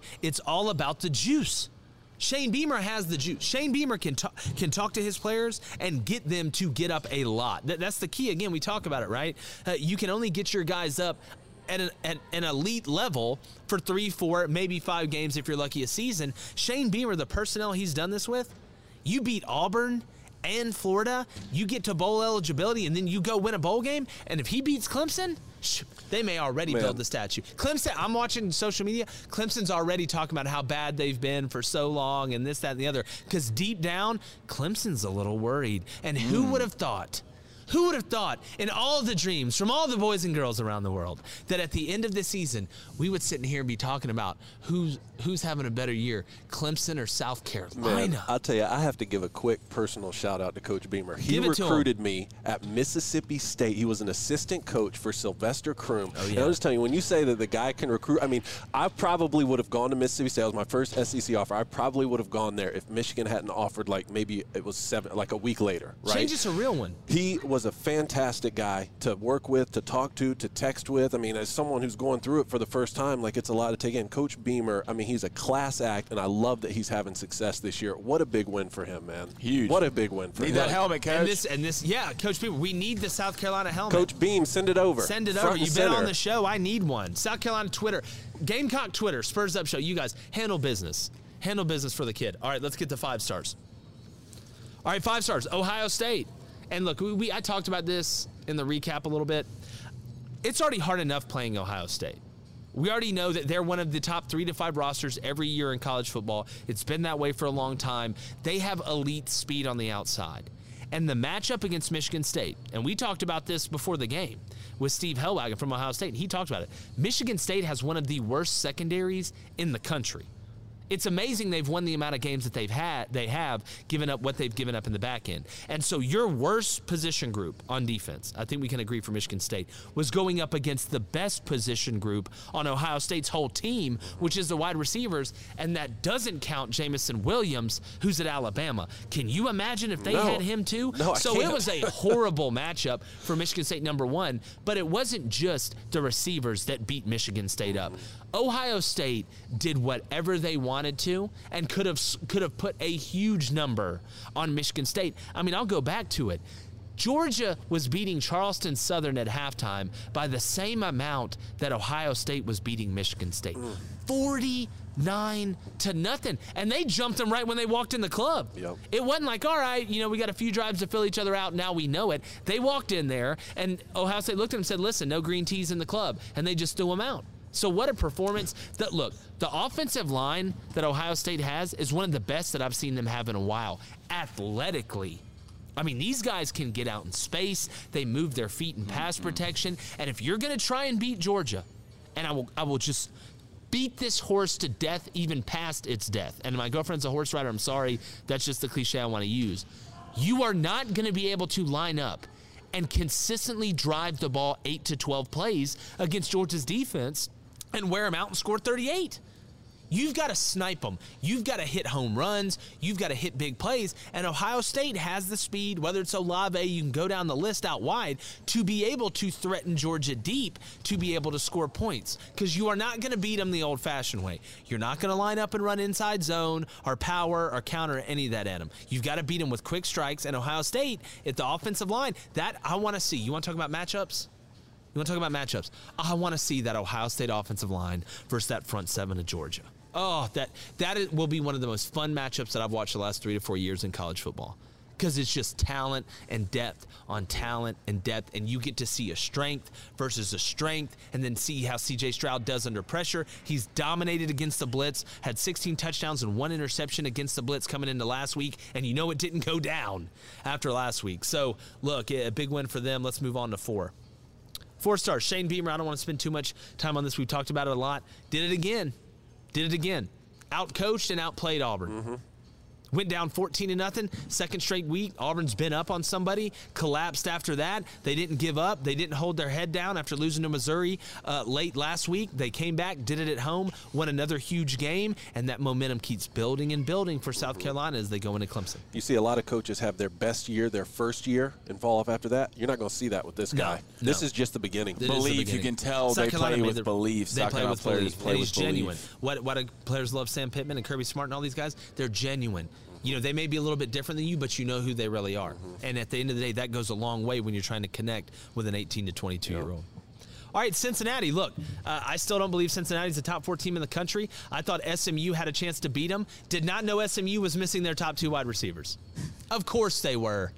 Of course they were. And when you run what they run, SMU, it doesn't matter if your top two wide receivers are out. Wait, now I remember. Sonny Dykes is the head coach. And Cincinnati, look, they slapped them around. They slapped them around. Uh, SMU turned the ball over early. Cincinnati played really well from the jump, whether it was on defense or offense. Ridder didn't look bad, but SMU picked their worst day to have their worst game, and Cincinnati played, played looked a little bit like they did earlier in the season, and we're going to see. You know me and Blaine's bet. I think they lose either East Carolina or Houston, or, or I'll go in the trash can. And then if Blaine loses it, he'll go in the trash can. Just please, East Carolina or Houston. I don't want to go in the trash can, and I don't want to put Cincinnati in the playoff. All right, I don't want to do it. Hey, if they beat Houston like they beat SMU, they're then going you're gonna in. have to listen. they're if- going in. Listen, I will sit here and capitulate if we're arguing Cincinnati versus two lost teams. But if Oklahoma State beats Oklahoma and then wins the Big 12 championship, how the hell do you keep Oklahoma State out? How? Notre Dame's not going to get in because they didn't play a conference championship game, and you know what? They shouldn't. Well, and their loss would have been to Cincinnati. Cincinnati so Yeah, true. Oh, you mean unless You can Cincinnati say the same thing about Yes. Oklahoma, Oh, oh, I correct? Uh-huh. Oklahoma, if Oklahoma wins out. Yes. Yeah. But we look. The committee told us what they think of Oklahoma. Yeah. They were undefeated. and They had them eight. Then they won again. They had them eight again. Then they lost to Baylor, ranked team, dropped them down to thirteen. Yep. That shows you what. But listen, I just can't wait to hear what Gary Barta says tomorrow. He's like, college football, what do you mean? Don't do that to him. he always comes out and says something stupid. He's like, setting the games aside. Setting the games aside. That's the worst. That's. Yeah. Don't say that. To Auburn. Look, we're gonna get we're gonna get Justin Hokanson on here in literally a minute. Uh, you let me know when he's ready to ride there, right. brother. Um, here's the deal with Auburn, and I don't want to dive too too far into it. You don't have a roster that is great at any position group. You don't. You've been winning games because you played complementary football enough to be able to get you where you need to get to. Bo Nix gets hurt, Carlson gets hurt. No excuse for what we've seen. The play calling, I thought, from Mike Bo, he had his worst game from a play calling standpoint, especially in the second half. You know, defensively, Auburn only gave up 21 points, but still, you know, you saw the way that game went early. Auburn was dominating and then they kind of fell off late, and not being able to have that killer instinct and be able to put the foot on somebody's throat. And look, Bryan Harsin. Now you're hearing about the Washington rumors, and there's a good chance he's going to go six and six in his first year. And the way they they were they were tracking, I mean, they were six and two at one point. You know, it has to be looked at as a failure if you go six and six, falling off the cliff here at the end. I mean, you blew a 28 to three lead against Mississippi State because your team didn't show up in the second half. You know, we can blame the players all we want, and Auburn's personnel's not great. But at some point, the coach's job is to take you further than you can take yourself, mm-hmm. and Auburn hasn't been getting that. And you know, if you, you you're not getting that, you're not going to be at Auburn very long. And especially now with the Washington rumors and this, that, and the other, it's just been look, it's been bad for Auburn. They look bad. You know, they they just don't have anybody. I don't know how you don't give the ball to Tank in the second half. I mean, what the hell are you doing? Fourth and two. Fourth and two, You don't give and you're you're you're running eight a carry. like uh, how stop Mike Bobo sometimes gets I I think he outthinks himself. Yeah. But if I'm Bryan Harsin on the headset, I'm like, dude, give Tank the ball. Give him the ball. You don't have to be Newt Rotney to figure that out. And- Stop being so cute. Tank Bigsby did not look happy on No, those sidelines. and you want to you, you want to go ahead and, and piss Auburn fans off even more? Let Tank Bigsby transfer because if you keep not giving him the ball, I'd transfer. I'd be gone in a second, and then you're screwed. I'm gonna. That's the only elite player, really. You could say Bo Nix at moments. You know, has had to carry this Auburn team. Who else you have that's elite? And you don't give your one elite player the ball? That's shocking. That and that's a veteran. Like that. That's what I'm saying. The scary part about Auburn is you have veteran coordinators that are making rookie mistakes. That's what should worry you if you're an Auburn fan. Uh, but let me know when Hokanson gets in here, Cody. right. Let's go back to the booster club. Or let's get. Let's We got to finish one, one star. star. Look, Florida, they've hit rock bottom. I don't know another way to put it. This is rock bottom. This is it. But you're lucky that Miami's not cooking. Yep. You're lucky that Florida State's not cooking because it can all be saved. But again, you're in a, you're in a rock and a hard place when it comes to supply and demand for coaches. So if you're Florida, this is rock bottom. This is it. This is what it feels like. The next step, you know, you just come home and your family's sitting in a circle with a bunch of letters reading, you know, it's intervention time. And they had it with Dan Mullen. You got to get Yep. out. You got to go. Let me can I can I throw another one to you that I kind of thought of from maybe from the one star because I in. noticed that someone was missing in our chat today. A booster was missing our chat today, Uh-oh. and it was Eric from Eugene. What about those Oregon Ducks this weekend? All right. Thirty-eight to seven. Listen, and, and I don't want to sit here and be the guy that says, you know, I told you so. But Oregon, especially when they lost Verdell Jr., you, you saw some explosiveness leave that offense because when you lose a major player like that, you're not just losing that major player. There's a domino effect. Everybody else gets a little bit worse around you because now there's not a decoy out there. Now it moves to the second best guy. The Brown kid at quarterback put a lot more pressure on him to be a whole heck of a lot better than he had to be when Verdell Jr. was out there. And it was a matter of if not when Oregon was going to lose. And we talked about it working its way out. Mario Cristobal's still done a really good job there this year. That Ohio State win looks better and better every week. But you know, you were going to have to beat Utah twice. And now the Pac 12 is out. Next step is we're going to look at the Big 12 with Oklahoma and Oklahoma State. Are they going to be out? We'll see. What else we got, mine? All right, we got a question here from Grant Brown, but first I'm gonna get to Hayden Harris. Harris, it's not a question, but it's a comment. First time I saw him in the chat. Hashtag Ask Hayden, J what's Boy. up, man? He says not a question, but this show is sick. Keep it up, fellas. Appreciate that. Hey, Hayden. appreciate the Hey, love, hold man. on. Hey, hit. I love Hayden, it. welcome Yeah. to the party, All right, we got a question here from Grant Brown. Hashtag Ask the J G Boy Bizzle. Show. Which program has a higher trajectory, Mississippi State? Trajectory? What word did you just attempt to say? Project- Projection or traje- trajectory? Or did you just Projection. What did I combine say? them? You said trajectory. Okay, it's that my sounds bad. like something that's floating in space. It might watch be. out for that Add trajectory. that to our business cards. We make Yeah, up words. It's actually Put already liquid on paper there. on a D- B. Yeah, so It Dr. died. Dr. Seuss class. All right. Mississippi State or Ole Miss. Mississippi State has the 28th best recruiting class, while Ole Miss has the 37th. Listen, this is the, the part that I found the most fascinating, and I don't know how much longer Lane Kiffin's going to be at Ole Miss, but the part that I find the most fascinating between Lane Kiffin and Mike Leach would be the recruiting. Because again, you have two larger than life characters, and I'm going to go ahead and tell you this. Maybe you don't know this. Lane Kiffin, not in love with recruiting, not in love with it, not, not as much as you would think. Mike Leach, I can already tell you how, and we're trying to get Coach Leach on this week. I think Mike Leach is, is just probably very upfront with recruiting. You know, he's like, listen, I mean, we're in the position Yeah. right now. We need better players. Yeah, yeah, You know, yeah. I feel like Mike Leach walks in there and he's like, listen, the kid we signed last year is not as good as what we thought, so you're, we think you're better than him. I feel like that's how Mike Leach is. I Yeah. don't feel like he comes in there with cliche BS. I feel like Mike Leach, Mike Leach comes in there and probably doesn't even talk about football for probably the first 20 minutes. He probably looks at the kid, he's probably like, you Yeah. like pirates? Listen, when Blackbeard needed shipmates, Yeah, right? that's he comes in and needed tells the him a story ones. about Long John and then Silver. 45 something. minutes later, That's exactly. He's like, you ever seen Pirates of the Caribbean? That Jack Sparrow, you're they can never catch They him. can like never you, catch 'em, man, huh? like you out wide. That's why we got to have you Mississippi State. you know, with talk about Lane doesn't love recruiting, I think directly, indirectly, he's trying to get these younger kids through like social media, and Yes. like cooler ventures like that, to say like, you know what, I had to go play for this guy, to be a player's coach. Yeah, he's trying know? to sprinkle the swag on there. Yeah, but but the swag. listen, and, and recruiting rankings are one thing, um, but no, I, look, I think they're going to be about even. I think that's what makes the battle beautiful, and I'm very interested to see how long Mike Leach is at Mississippi State too. But we ready to get Hokanson in here? Justin Hokanson, we got him right here. Let's bring in uh, Hoke. Let's bring him in. There he is. Hoke, what's up, man? Not much. How's your How's your day going? Going good. Uh, a lot of crazy news, obviously, with Dan Mullen, you know, being let go at Florida. Uh, but we've talked a lot about that. First question: What the hell's going on with Auburn, man? Uh, just your overall thoughts this past weekend. I mean, there's a lot of different things to point at, but they have fallen off the proverbial cliff, and now they're staring six and six right in the eyes.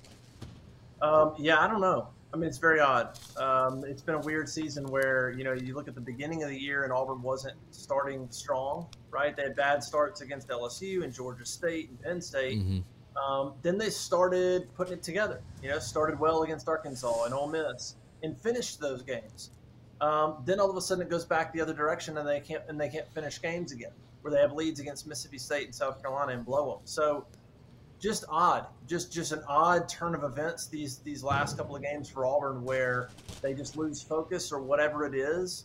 Um, it's hard to pinpoint. I mean, you can pinpoint specific things in each game. Um, I asked Harsin today, is there something bigger here, or is it just a matter of every game has its own situation? Um, and he kind of just pointed to, you know, I think he pointed more big picture. The one thing he did mention that I do agree with these last few games for Auburn is they're not playing good complementary football. In that, when the offense struggles, so is the defense. And and he said, look, sometimes he goes, things happen. He said, we got to overcome adversity. We have to respond. If the offense, if, you know, if, if the defense gives up a touchdown, offense, you got to go put points on the board. Um, or defense, you got to force a turnover. Um, it, it, it's been like a collapse at the same time for Auburn when the offense Yeah. is struggling. So is the defense the last few games, and so it's just been those two those two units are not in sync uh, the last few games. Yeah, and look, Auburn didn't have the talent on the roster not to, to play well and, and play good complementary football. That's how they'd won. You know, if you go back and look, you know, they, they were playing pretty well. They were taking care of the ball, not turning it over. They were reducing the big plays on defense. But, you know, you, and again, it's it's easy to pinpoint stuff in each game. You know, you look at Mississippi State, Derek Mason didn't make adjustments. Second half of South Carolina. I mean, Mike, I don't understand how you don't give Tank Bigsby the ball. I mean, you don't, like I said, you don't have to be a genius to figure out he's the best player on your team. And it's the last guy that you want to piss off and end up running off when you don't have a ton of great players on that roster. And look, Bryan Harsin needs time. Every first year head coach needs time to get personnel in there, but you're trying to set the standard, you're trying to set the foundation. And then now all of a sudden, starting to hear a little bit Bryan Harsin to Washington smoke. Justin, what do you think about that? Is it legitimate? Do you think it's just people kind of reaching? Um, I think there's some legitimacy to it. I mean, Chris Petersen and him have a great relationship.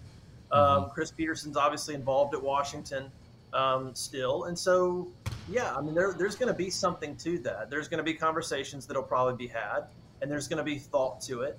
Um, whether or not Harsin pulled the trigger on that, I, I don't know. I mean, that's an odd move to go to the SEC. It's your first. If you're Bryan Harsin, you're a competitor. You're Yep. you're you're in, the, you're in the big leagues. To go one year and go six and six potentially, and then bolt back to the West Coast to the Pac-12 would be that would go that would that would go against what Harsin seems to be about and, and what so much of what Bryan Harsin preaches. Um, that wouldn't line up with the competitor that Bryan Harsin seems to be. That that just that wouldn't line up to just bolt right back to an irrelevant Pac-12. Um, and so I could he do it? Here's what I think could happen if all, if he didn't feel like he has the support of Auburn people, like not fans, but if if if Allen Greene is uh, you know and and and there's powers that be that they're just kind of like go stay we don't care. Mm-hmm. then he could then he could go. He could feel unwanted. But if man with the with the facility that they're building there's a lot of things he has to build on. He just if he feels the support i would think he stays. So it's, a, it's an odd situation. It would kind of surprise me if he left on his own with without any other dealings with auburn football but we know that's just not ever going to happen. Yeah. so there's always going to be something going on Well, it, you know, it, it would look like he's running basically. And, and here's my question, Hoke. And you know me, I don't, you know, I don't get into this a bunch, but how would it marry up? And I know Chris Petersen is his mentor. Washington State fired Nick Rolovich because he didn't get the vaccine and it's mandated. Bryan Harsin, it's obviously been a big deal about the vaccine here in the media and this, that, and the other. How could he get the Washington job right after Washington State fired their head coach for not getting the vaccine? And I don't know if Bryan Harsin's been vaccinated or not, but he hadn't come out and said it either way. And I'm sure if he went there, it's kind of a different world, right? Yes, um, that would be wow. I mean, that, you're right. I don't know. I don't know if he's got the vaccine. The logical thing is to say he doesn't because he didn't talk about it. But what if he does? Like, what if he just yeah, being I really mean, that's what I'm saying. Um, and so I, I don't know. I mean, I, I don't know. I think a lot of the things he's about line up with. Here's the weird thing. I think a lot of the things he, he's about line up well with Auburn and what they want their football program to be. hmm I agree. Um, it's just I think there's an odd dynamic of maybe people in charge that didn't that maybe didn't have a say in hiring Bryan Harsin, and um, and so it's just an odd situation with with the people in charge, not not Bryan Harsin. So it's just it's a weird deal. But yeah, as far as the vaccine and stuff, I have no idea. Some people have brought that up, but again, I don't know if he's vaccinated or not, so I can't possibly really answer that question on if he goes there and what that would look like and Well, I feel like I feel like like Washington, they'd be like, you have to come out and say you're vaccinated. Like I swear, to me, it's a little bit different situation than, than what we deal with, you know, here in Alabama. But Hoke, I do want to move on and ask you, and and you know, I, we don't root for anybody to get fired or anything here, but do you see Auburn making a move with Mike Bobo or Derek Mason at the end of the year if it looks bad against Bama and they go play in the, you know, the uh, one eight hundred flowers.com bowl against San Diego State? Um. Oh boy. No, but I got no problem with I would say there's a 1-800-Flowers.com, by the way. It's great stuff. Possibility. I mean, there's got to be a strong possibility. I wrote at AuburnLive.com. Somebody asked that question: Should should the coordinators be on the hot seat? And I said, absolutely, absolutely. Um, they've been okay at times, but they have not, by any means, have not been great. And uh, if you're Bryan Harsin and you and, and you're at Auburn moving forward, this offseason's huge. This is year one to year two. This is your ch- your chance to take everything you've learned from year one in the SEC and, and what it's all about. Um, you go six and six. That's unacceptable for Bryan Harsin.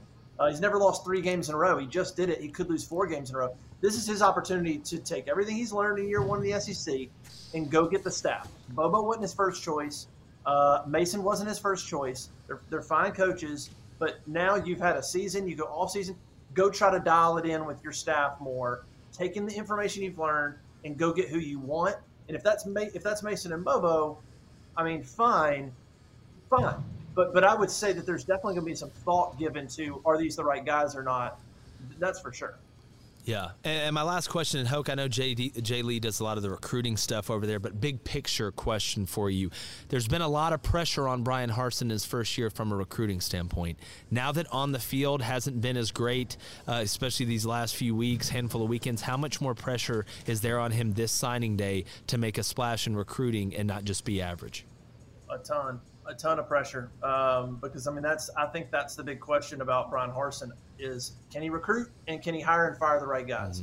Well, we're about to find out those answers here in the few in the coming months, but recruiting mainly.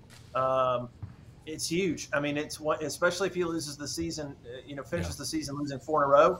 He better finish strong, um, in whether it's offensive tackles, whether it's wide receivers. He better land some guys and finish in that top 15 and really hit some of the main positions. Um, but yes, this losing streak has put that much more pressure on people. Are going to go, what do you finish in? They're going to people that are like maybe mediocre ter- or lukewarm in terms of how they look at recruiting. They're going to be honed in a lot more on how he finishes if, if they lose four in a row. Yeah, to, to take a quote the, from another realm, you got to win the independence. And you got to do it in recruiting. Hoke, great stuff, man. Everybody needs to head over. Uh, tell everybody where they can find your work. I'll let you plug it. Yeah, auburnlive.com, part of the On3 Sports Network, auburnlive.com. Um, a lot of good stuff. This is, this is, a good week to be on the site, right? Iron Bowl, recruiting, basketballs in the Bahamas, um, mm. and the battle for Atlanta. So busy, busy week for Auburn athletics. A lot of things going on. So auburnlive.com. Thanks, man. Yeah, anytime. We got Bruce Pearl coming on tomorrow, by the way. Hoke, appreciate awesome. you, brother. Thanks so much, man. Yeah, you got it. See ya. All right, Justin Hokanson. Look, he's right. I feel like he's 100% on all that. Yep. Like you thought there was pressure in recruiting now? Go six and six. Lose to get blown out by Bama? And then and then sign the 43rd ranked recruiting class. And there, you talk about hot seat? He'll have to win eight, nine next year. I'm just telling you. Then you got to go on the road to Georgia next year, on the road to Bama next year. Whew. These last three or four weeks blown a lot of equity with that staff. Yeah. You blown a lot of equity that you saved up. Now look, the funny part is the way the Iron Bowl is. Somehow you go beat I Bama. Know, I know. And they we're gonna get into that. Less. Yeah. And we'll dive into that. We got Bo Nix coming on later yeah. in the it's week. It's like the house money thing that we said That's with exactly Arkansas. Right? right? It's like, man, so many of these teams were playing with house money, it's and like then you, they just didn't leave the yeah. table. You right? talk about winning the independence? you win the Iron Bowl, you'll win all the independence. It'll be a landslide. All right, I want to get to our to our overreaction, underreaction. Overreaction. Then I want to get to sharp okay. bets and the booster club. Okay. All right. You ready to start? Let's do it. All I'm ready to over or underreact. Over or underreact to this? Okay, Florida is the best open job right now. That's an overreaction. I told you why LSU just by a little bit. Ooh, but what if we think that LSU's already locked up? Okay, if, if we say LSU's already locked up, that Florida's the best job, eh, that's a perfect reaction. Okay. It's not over under. If the LSU job was out of the picture, Florida would be the okay. top job. Well, who are you going to give me? Virginia So it's the Tech? second best job. Well, right then now. you would say USC. That okay. would be the one you compare it yeah. to. And if I'm a head coach, again, this goes back to the argument: Do I want to sip mimosas on the on Venice Beach and have an easier path and then get dominated, or do I want to be in the Lions' Den and find out if I can survive? Sure. I want to yeah. go to Florida. All right. So Ohio State right now is the second best team in this country.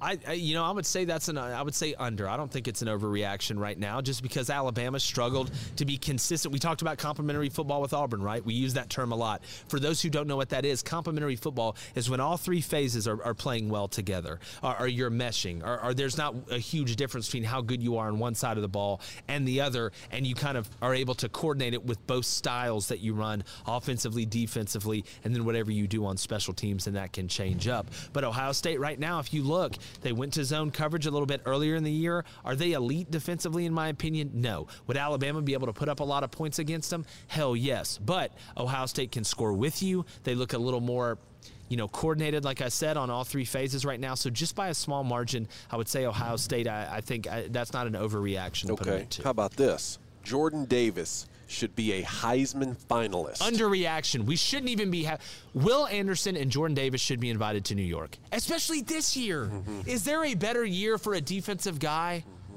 to be able to win it than this year? But we won't. You want to know why? Because we just won't.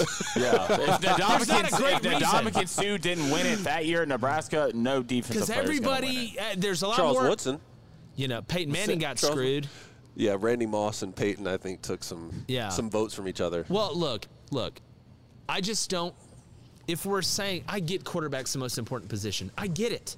I understand that. But literally, with guys like Jordan Davis and Will Anderson, it changes the way you have to play.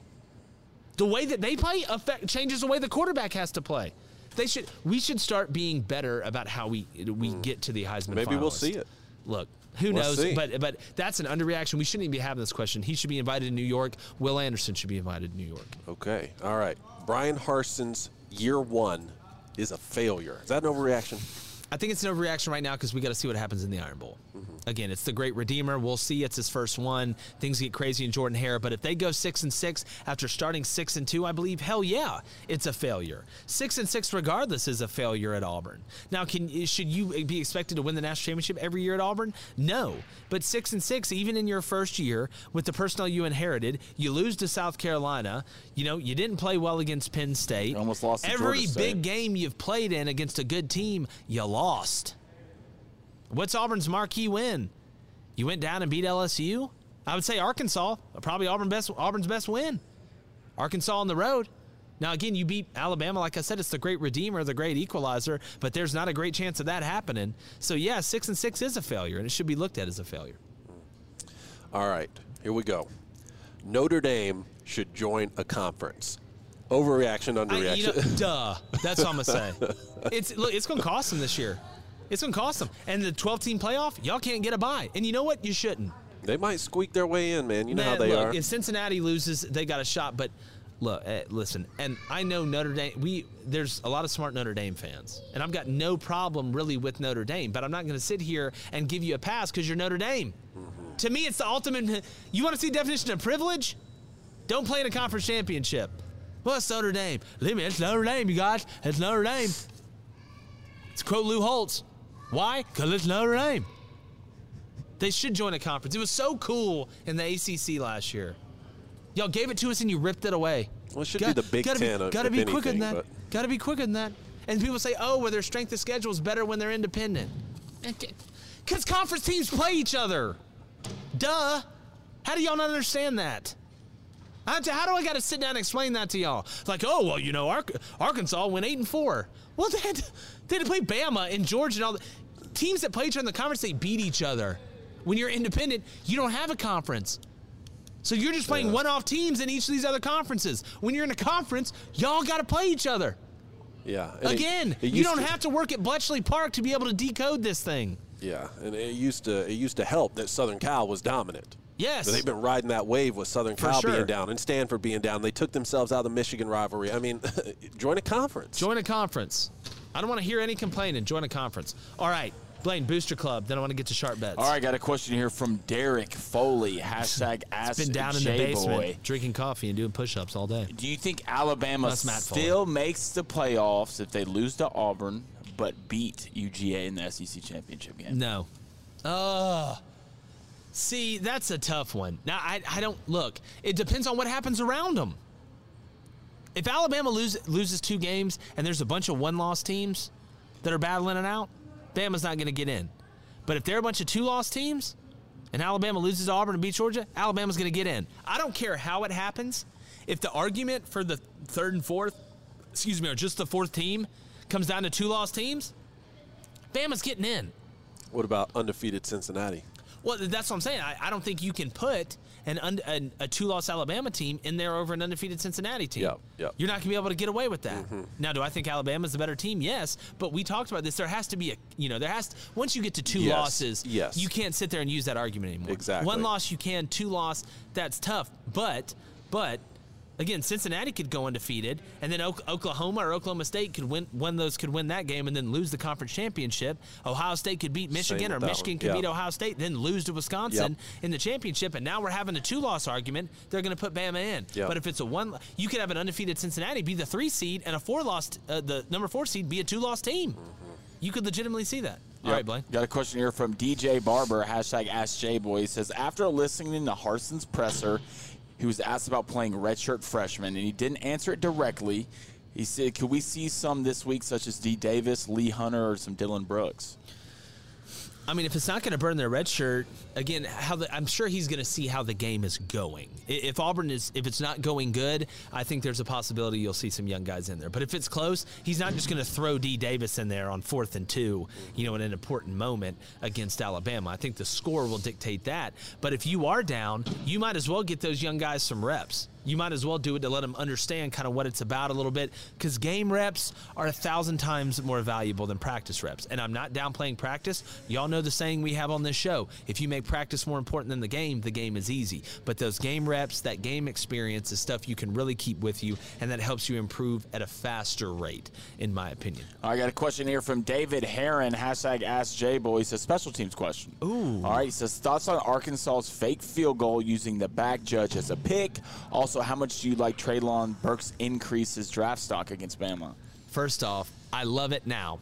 Was that 100% designed for that Of ref course, to pick? of course it was. They may have mentioned it a little bit, but that's not that how smirk. they drew it. Look at up. that They put a smirk. ref in It was practice a, and it- It, was a hell of a catch. Yeah. Uh, uh, by the tight end, it was a hell of a catch. Look, I love fakes. Now, the good ones. Now, some of them are stupid. Do you notice how one team runs, LSU runs the jump pass on punt? Now everybody's running it. Mhm. Yeah. And it's so funny at the end of the year, some coaches already know, you know, they're not in, in championship contention anymore. So, like, we'll run the fake. Now we'll run it.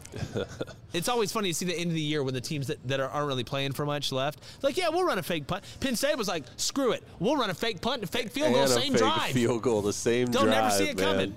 You know, it's just funny how that works out. All right, speaking of working out, 28 and 15 last Is week. it sharp time? Ooh. God, did, am I bleeding? Did someone get cut? Because it's really sharp out here. God, that was a terrible joke. All right, here's what I got. We've been hot. Going to continue to stay hot. Cone came from the depths last week.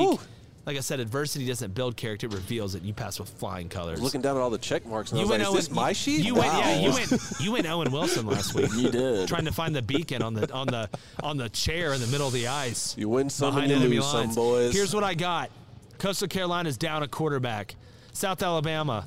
Maybe down a quarterback as well, but they're plus 15 and a half at home. I'm going with the alma mater. The alma mater They, pick. they came through It's for me about last time. time I took them. Kane Wommack, I'm looking at you. Y'all win or lose by 15. I got them plus 15 and a half at home against Coastal.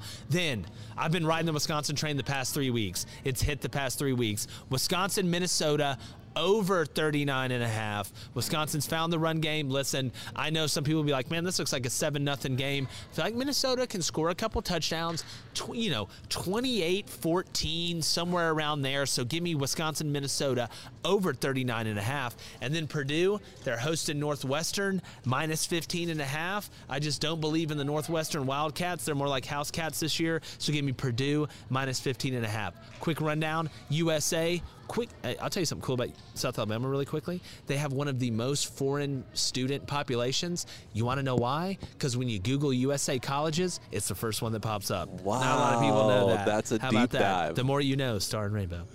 So USA plus 15 and a half, Wisconsin, Minnesota over 39 and a half, Good Purdue pick. minus 15 and a half against Northwestern. Okay. Feeling good about the Sharps, fellas. Those are some good ones. What you I got? love it. Hey, another week in the green, boys. Another I'm just getting in the used to being there at this The point. salad right? I'm just getting used to Okay, being. well, I 'cause remember you- I remember you crying in my personal arms. versus the. Uh, I remember you crying in my arms saying if Billy Napier gets a head coaching Yeah. offer, then Look, don't get me, don't even get me started on that. This is what I'm taking. All right, I'm taking the Wake Forest Demon Deacons minus four and a half against the Boston College team that just got destroyed. What can I ask you as a question really quick? No. What's a demon deacon? Is that like a possessed deacon of a church? let's go with that. I've always No. wondered. It's just such an interesting mascot. It's like, how about we be the Wake Forest Deacons? Then somebody in the back was like, like, yeah, Greg, what you got any? He's like, sounds kind of soft. What if we were the evil deacons? No, wait. This voice in the The background, demon deacons. Alliteration. I love it. Let's do it. Print Same the thing with shirts. Blue Devils. Like I'm we want to be the Duke Devils, but Yeah. we should add a modifier. Yeah, they're like, we should throw a color in there. How about the Red Devils? They're like, no, that's the name of a vacuum. Blue Devils. Hey, but if the Red Devils ever played the Blue Devils, that'd be one hell of a game. Well, the Red Devils suck. See what I did there? Go ahead. Wow. All right. I'm taking. All right. Yeah. See what you did there. Hey, So high Wake level Forest- all the way around. Wake here. Forest minus four and a half. Four and a half versus Boston College. I believe that game's on the road. I just don't think Boston College can keep up with Wake, especially on offense. Yeah. I see Wake at Sam least. winning Hartman's this. a witch. Yeah, that uh, that kid's good, and he- their head coach might be up for some jobs too now. He's going to. I'm telling you, he's probably going to end up at Virginia Tech. Okay, so uh, this is my second pick. I've taken Clemson minus 11 and a half. Wow. Versus You like South that, huh? Carolina. So I it's watched, Shane I watched Bean, boy, you Clemson better watch out. I watched Clemson play last week against Wake Forest. That, de- Mm-hmm. that defense is starting to get healthy. That run game's I starting to know. evolve a little. Clemson's going to sneak around Is and this probably game in have a. Clemson or in Columbia? I think believe it's it in is Columbia. in. Hold on, I have it right here. 11 and a half? That game's at home, buddy. Good. South Wow. Carolina. South Carolina coming It's off a a, big win. Said South good. Carolina coming off a big win. It feels like a big letdown. And this is my third one I'm going to take. I'm taking the Georgia Georgia Tech over at 54 and a half. Why? I think Georgia can score more than 54 points. Well, Notre Dame dropped 55 on them and last if Notre week. Dame can drop 55 on you, Georgia for sure can drop it. I feel like Georgia could just show up to this game with their defense and win. Wow. Well, they they did it earlier in the year. Isn't that what they were doing the first four All right, weeks? boys. Isn't that what they did against Yeah. Clemson? Yeah, that's what they exactly Legitimately what, what they, they did, did. against Clemson. Sharp time. Y'all haven't seen these, right? No, I No. purposely you didn't tell You us. kept got, them you got cute secret, today with those. You brought out the spell book. Listen, start off Ole Miss plus one and a half. I want them. You hear that, Rob Pittard? I'm showing Ole Miss some love, riding the rain, the lane train. Let's show up. All right. Second, I want Houston minus 32 and a half at UConn.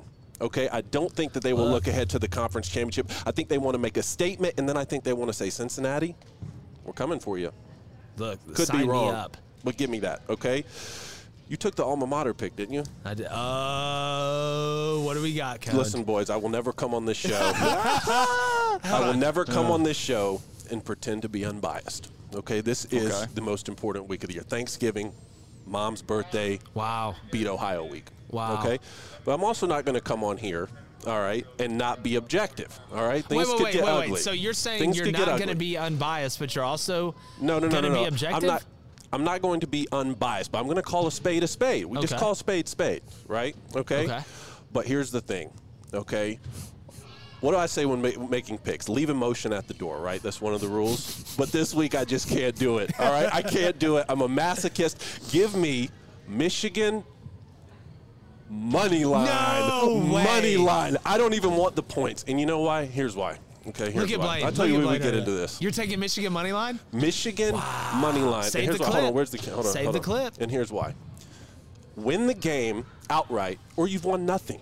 Win the game, or it doesn't mean anything. You have accomplished nothing. There are no more excuses. Okay, there are no more tomorrows. There is no more next year. There is no more, we'll get them next season, this and that. Okay, the perception around the country is Michigan ducked Ohio last year. Am I wrong? Wow. Am I I wrong? mean, scared say Am I wrong? I mean, scared say scared. I'm not saying what the reality is. I'm saying the perception is they ducked them. Okay. Okay. What's the only way you can come back from that? You gotta you gotta take care of business at home. Yeah. Am I wrong? And it's at home. Okay. I'm not telling people to trail me on this pick. I'm saying I'm taking a money line because you either do it now or you do it never. There are no more What, tomorrows. what, what is Do it Michigan? now. What is Michigan gonna have to do to beat Ohio? State. We're going to do the keys to victory, Okay. right? Excuse me. No, this yeah, week, no, and what I'm do you going to think? beg We're your gonna brother do- to let me jump in on the Michigan Yeah, keys to no, victory you this look, week. you got it. It's, okay, then I'm going Yeah. to save that. Okay. There's enough fodder to last the Oh, week, and there I've got a is. couple texts. We're We'll trying to drop get that some probably guests Thursday in. or Friday. So there's going to be plenty on that, and it's going to involve voodoo dolls and, and all sorts of Yeah. stuff that they Wow. need. They need the whole bag. Joe Okay. You got you got to bring you got to bring your Joe Boo But to the seriously, set. it's like we said on Saturday. This game used to mean so much. You know, like th- they have to show up. You know, Make and, it mean something. And before we wrap, I, I do got to ask you, you one question. If you're watching the game, and we'll be be with you on Saturday.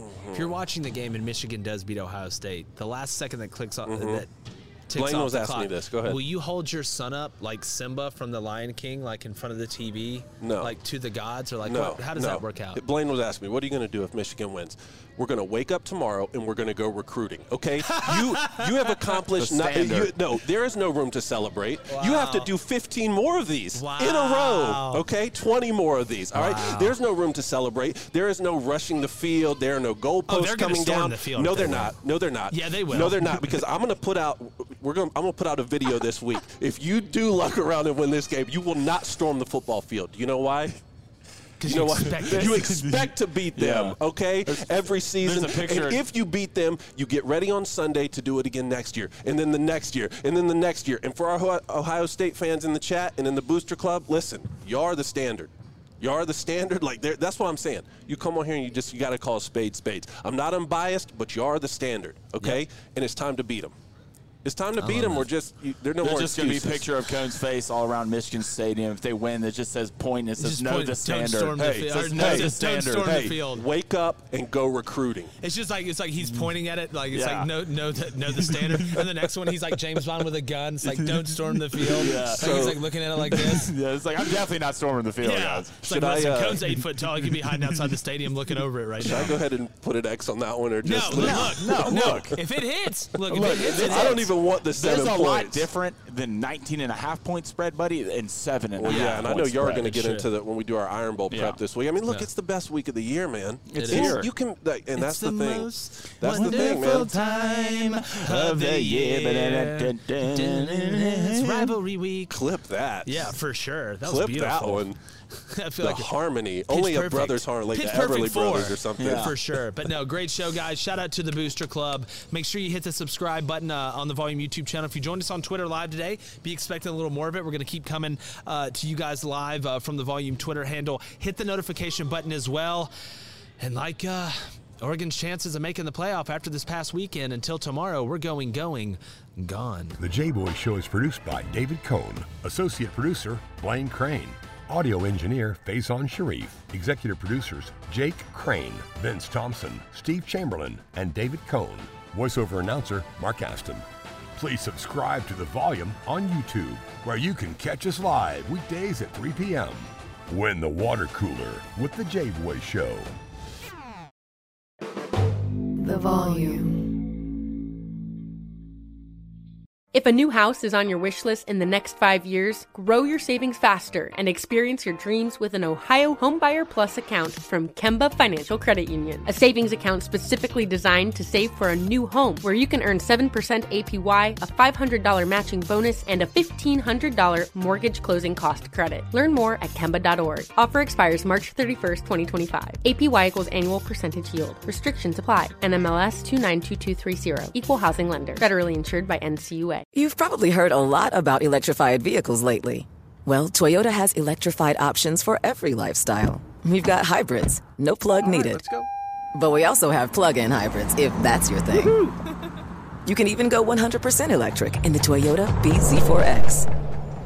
With so many options for reducing carbon emissions, Toyota is electrified, diversified.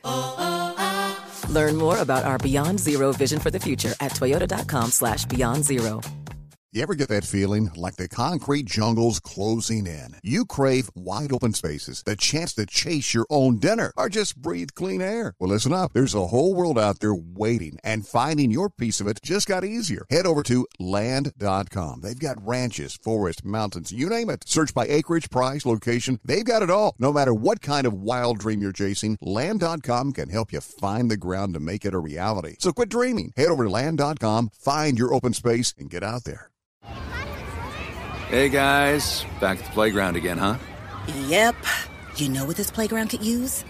A wine country. Heck yeah, and some waves so we could go surfing. ah, love that. A redwood forest would be cool. I'm in. Ah, ski slopes. Let's do it. Um, can a girl go shopping? Yeah, baby. Wait! Did we just invent California? Discover why California is the ultimate playground at visitcalifornia.com.